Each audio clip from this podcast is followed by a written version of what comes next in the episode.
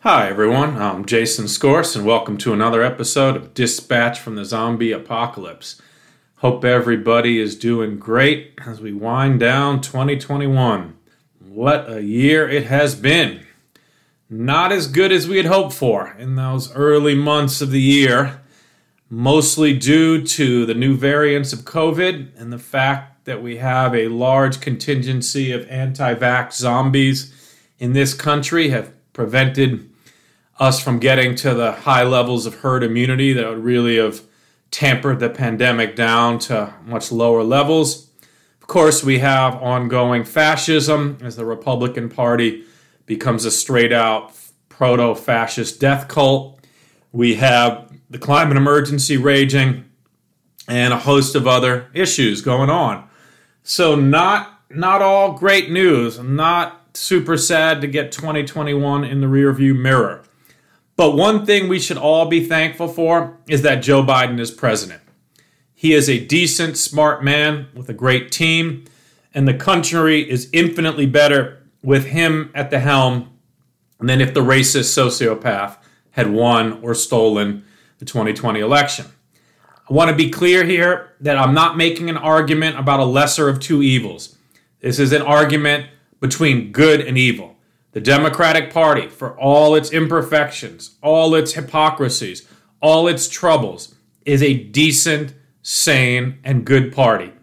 And the Republican Party is a fascist death cult.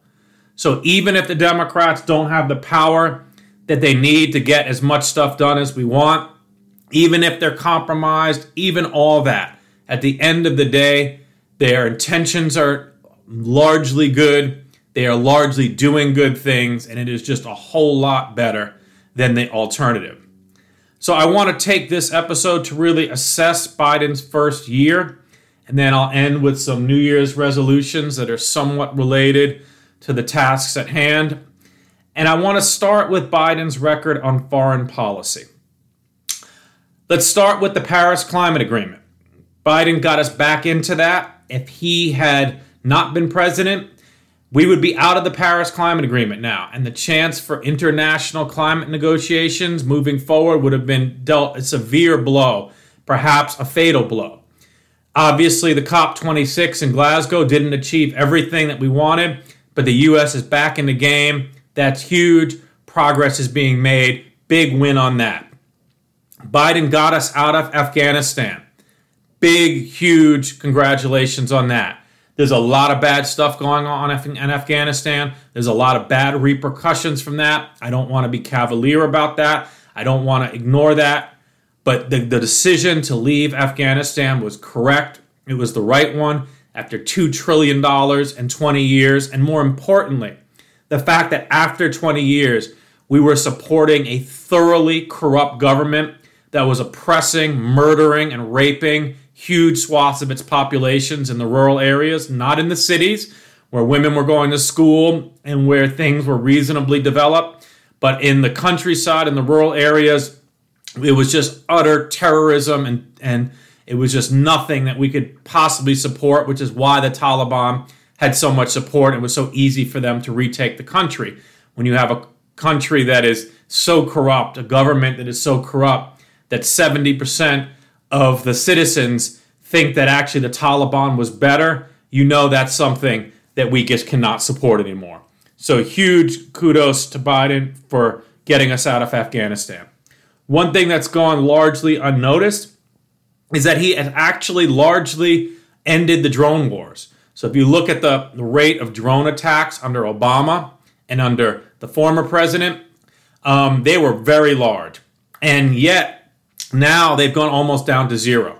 So this is huge. Biden has single-handedly, you know, almost completely ended the drone wars when we're killing thousands of innocent civilians in just a really reckless use of military power that to be honest, I used to think under Obama was justified.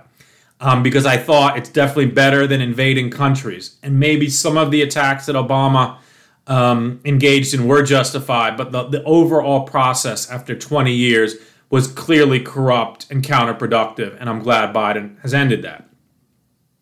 On China, not super happy with Biden in the sense that he's continued a lot of the rhetoric of the Trump team and a lot of the kind of bellicosity towards China. Look, China is not a good actor. Look, they're a competitor, but let's tone down the rhetoric, okay? No one wants a fighting war with China. We need to cooperate on pandemics and the climate emergency. We have much more to lose by not cooperating with China than cooperating with them. So, again, not super happy with the China stuff. Not horrible, but not great. Ukraine is interesting. You know, we see Russia amassing troops at the border, looking like they're going to invade Ukraine again. And here, I think Biden has largely done well. He's threatened some very serious sanctions against Russia. He's getting our allies together um, to, you know, really make a clear to Putin that there'll be serious consequences if he invades. The one thing I'll say that people on the kind of more right wing of the kind of foreign policy establishment have taken him to task for is that he kind of took things off the table. He said, under no circumstances would we get into a military confrontation with Russia. He hasn't said that he would give weapons to the Ukrainians. And here I kind of want to agree with these people on the right for the simple fact that these words, leaving it, leaving Putin guessing, seems to me like wise. He could just say, hey, we're the United States. We leave all options on the table. We'll see how things develop. I mean, Biden, in his heart of hearts, could know that he would never commit troops to Ukraine and maybe even not sell them a lot of new weapon systems, but why take it off the table? It's kind of like the, the Democrats are always negotiating with themselves. I think it's better to leave, you know, lunatics like Putin guessing and say, hey, we reserve all rights. If Russia, you know, uh, in, invades Ukraine, which is an illegal, unlawful act, we reserve, you know, the right to do whatever we want in response. I thought that would have been better. So I think Biden unilaterally kind of taking some of the harsher things off the table was just foolish, just rhetorically, from a negotiation strategy. So, you know, that's pretty busy foreign policy agenda for, you know, less than a year in. And overall, I would give Biden, you know, a B plus, A minus. Not perfect. Again, think some of the rhetoric more than anything, but his actual, you know, decisions on Paris, on um, Afghanistan, on the drone wars, definitely A. And then China, Ukraine, you know, maybe B. So we average it out, kind of B plus, A minus. So that's not too bad compared to the F minus that the former administration was getting, just, you know, literally um, doing everything in their power to destabilize the world at every level. So when I come back after the break, I want to talk about the domestic front uh, but again, before that, I just want to reiterate how thankful we should all be that Biden is president. Just remember that. As, as bad as this year still is, as bad as things still are, as much as this is still a tough moment, let's just be thankful that we have Joe Biden as president. And so today, my world, it smiles.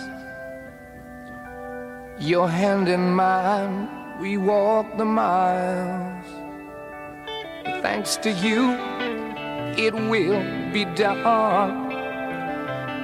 For you to me are the only one. All right, yeah. Happiness, no more be sad. Happiness, glad. Okay. So, moving on to domestic policy, I want to leave the demise of the Build Back Better bill, which Manchin just put a stake through its heart last weekend on Fox News, of all places. I want to come back to that in a few minutes because I think it's first important to note the huge successes in 2021 that came before these latest developments. In the spring, Biden passed the American Rescue Plan. Uh, that had huge economic stimulus for the majority of Americans, greatly expanded the child tax credit, which greatly reduced child poverty and really helped jump the economy into gear here. That was a great, huge win, great progressive victory. He followed that up in the fall with the bipartisan bipartisan infrastructure bill signing. That's a 1.2 trillion dollar decade bill to rebuild, you know, a lot of the infrastructure, roads and bridges, but also replace all the lead pipes in the entire country. To put in, you know, tens of thousands of electric charging stations. To bring, bring broadband to rural communities. Do a lot on the environmental justice front, right? So this was a big win. It's not the climate bill that we need to, you know, deal with the climate emergency, but Obama had tried for an infrastructure bill and failed. The former guy tried and failed. Biden got it done. This is good economic stimulus. It's a good bill given that it was bipartisan and had Republican votes. It was a pretty progressive bill all in all. I was pretty impressed at how generally when we do bipartisan stuff these days, it's shitty because the Republicans, you know, in order to vote for something, it has to be really bad. But this was actually a pretty solid bill, a huge win, and again, give him big credit for getting that done.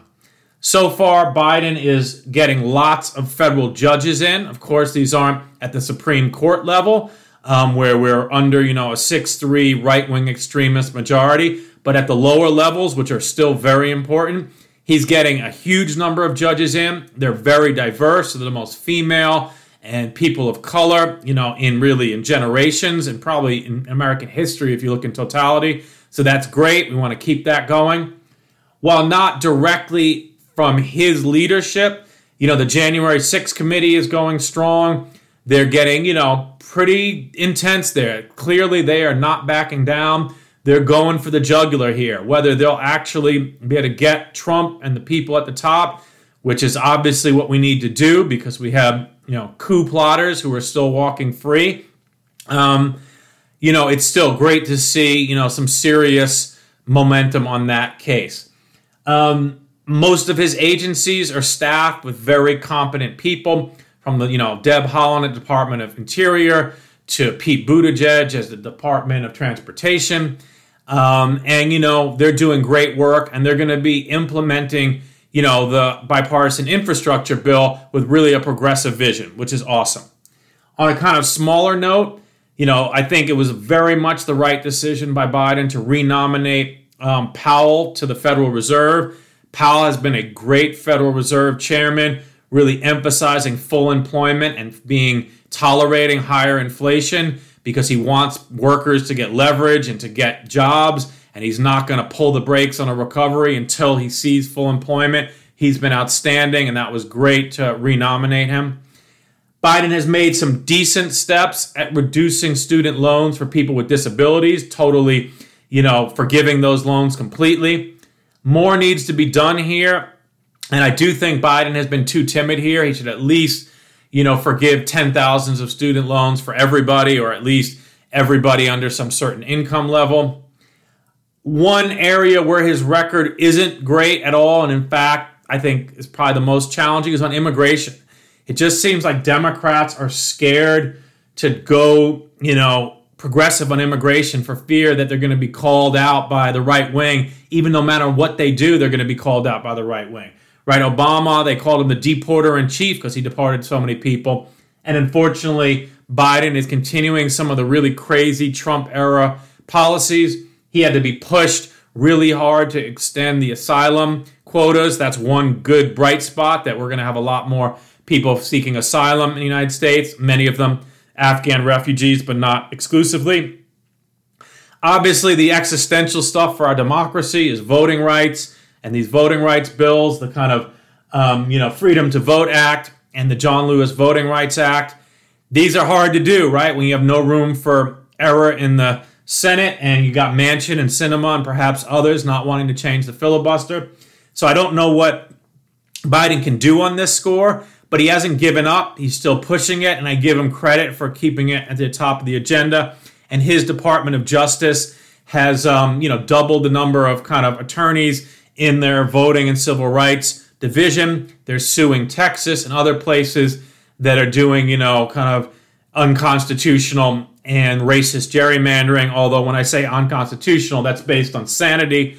The Supreme Court very well might say, hey, racism, that's fine as long as it benefits our team. One other area where I don't think Biden has been strong enough is really calling out the GOP fascists. I mean, he needs to call what happened in 2020 a coup and say that we have people who attempted and failed a coup. We need to stop their next coup. Maybe it's just a timing issue here. They want to get the legislative agenda done. They want the January 6th committee to wrap up its work. But I think he really needs to remind people that the Democrats are the only thing standing between America and fascism. And I hope that argument will become very prominent in 2022 as the midterms heat up. It's kind of amazing that we're less than a year out from a fascist coup, and people, it's kind of like in the rearview mirror for a lot of people. So, with that being said, I want to move on to the latest machinations with the Build Back Better bill. For you know, refresher, this is really the signature Biden agenda. This is the increases in social spending, health care, child tax credits, pre K, and the big thing from my standpoint hundreds of billions in investments for the climate emergency. And so this is really the big deal. The other stuff Biden has done is great. I don't want to b- b- belittle it, but if we're really going to make progress, we need some version of the Build Back Better bill passed. And unfortunately, this year is ending on a very disappointing note with Joe Manchin coal baron, senator from West Virginia, going on Sunday Fox News to effectively kill the bill. Now, before getting into details here, I want to do note that Manchin left the door open to starting over and passing something. And I think everybody needs to take a, take a deep breath and calm down over the holidays so that we can get back to work in January. We are lucky to have Manchin in the D column at all, and he usually comes through. Right? He pat he voted yes on the American Rescue Plan, voted yes on the bipartisan infrastructure bill. I do not like Joe Manchin. I wish he was not our Democratic senator from West Virginia. I think he's compromised. I think he's vain. I think he's largely ignorant. But he's in our column, and he's the only thing between us and Mitch McConnell as Senator, Senate Majority Leader. And if we push him too far and he switches parties, that is a big disaster. So we have to keep him on board. That means we can vent a little now, call him names, be frustrated, but tone it down quick and let things settle and come back ready to work productive. And, and I will even go further to say that he has a few decent points about the Build Back Better bill.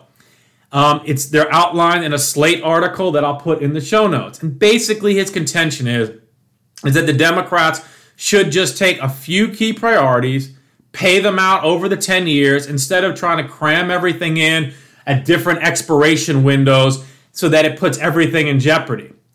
And again, I think these are legitimate points. The key beef I have with them is how he stabbed Biden and the Democrats in the back on Fox News and gave the Republicans all kinds of talking points, right? That's just wrong. His criticism should have been done in back rooms and directly one on one with Biden and Schumer and Pelosi, right? Don't air the dirty laundry out in front of everybody on Fox News. There was no reason for him to go go out like that.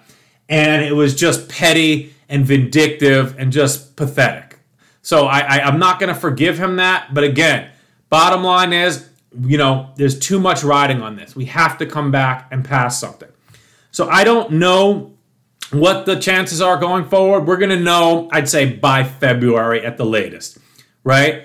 Um, I think the key is our progressives who have every right to be angry going to just chill out and accept a few things and basically let Manchin write the bill, basically. Maybe they force him to put in more climate stuff than he's really comfortable with, but basically, they have to realize Manchin has all the leverage.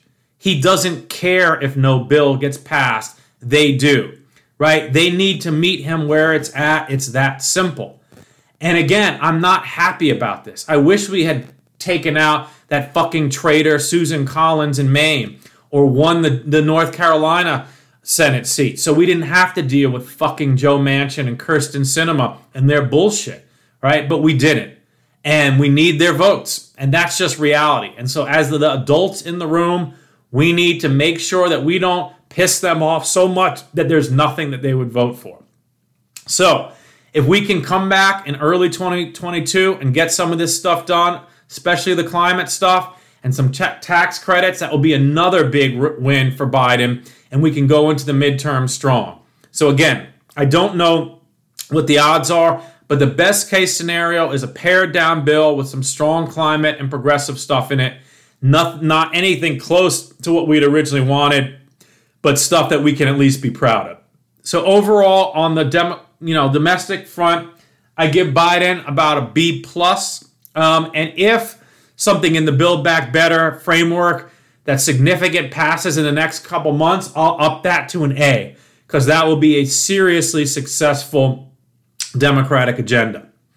So after I get back from the break, the antidote will include some New Year's resolutions suggestion.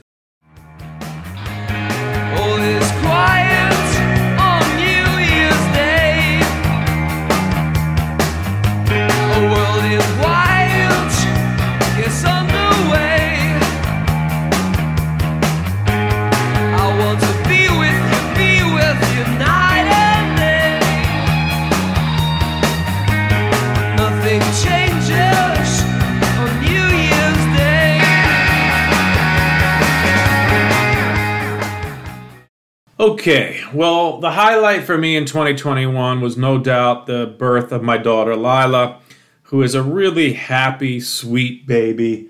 She gets it. I think she gets the plot, which is try to be as joyous as you can and know that life is basically absurd, but you know, just smile and go with it. And uh, I'm very thankful for her. On the health front, it's been a tough year. It's probably been the toughest year of my life. I enjoyed, you know, pretty much perfect health for the first half century. Um, and then this year I had, you know, three surgeries, one quite major, two back to back that weren't as major, but when you have back to back surgeries, it takes a lot out of you.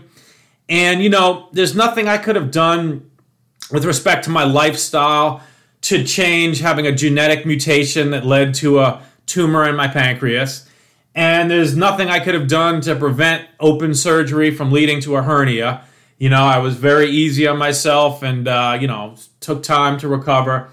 But what I can say is the fact that I take very good care of myself, that I exercise a lot, that I eat really well, my recoveries have been really remarkable. They've been much quicker than anticipated.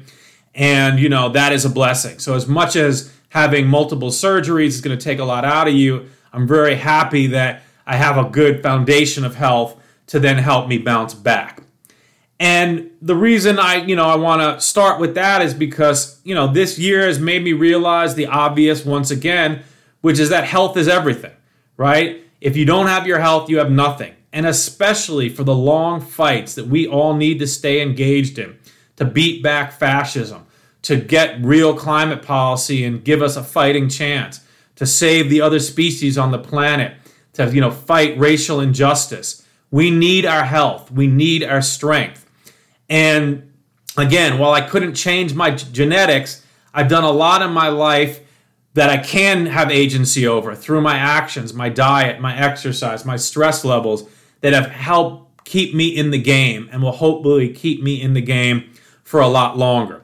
And so I want to end this with some suggestions for you for your New Year's resolutions which is to make some improvements in your health if you know if that's something that you feel you know would be beneficial to you. If you're just a rock star on the health you know dimension, then you know you don't need to hear this. But most of us probably have one or two dimensions that we could use some improvement in.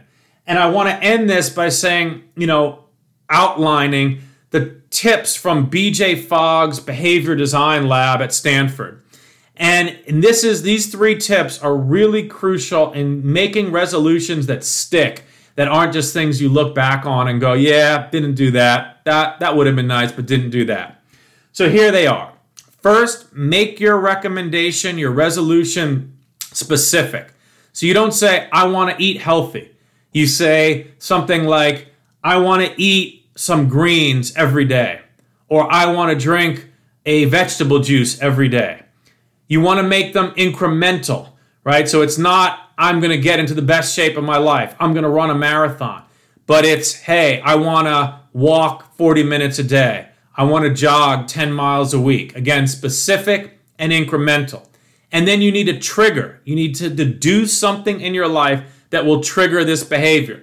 So let's say I want to, you know, walk 40 minutes a day. So you set your alarm 40 minutes earlier every morning to give you that 40 minutes to walk. And you're woken up 40 minutes earlier, you get up, you have your jogging shoes by your bed, you get up, you do that 40 minute walk. Let's say it's I want to eat more vegetables. You sign up for that CSA community supported agriculture box and you um you know you get those vegetables and you make sure to eat them.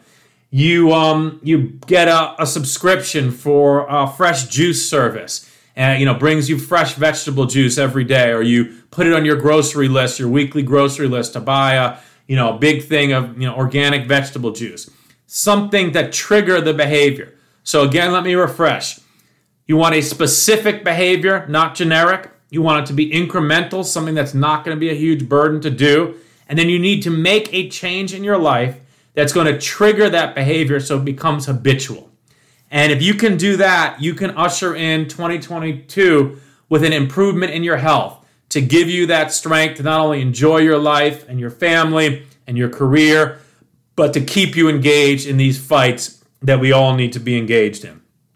So, with that, everybody, I hope you all stay safe, have happy holidays, Merry Christmas, Happy Kwanzaa, Happy Hanukkah, Happy Festivus. And of course, Happy New Year. I will see you in 2022 and we'll keep the fight going.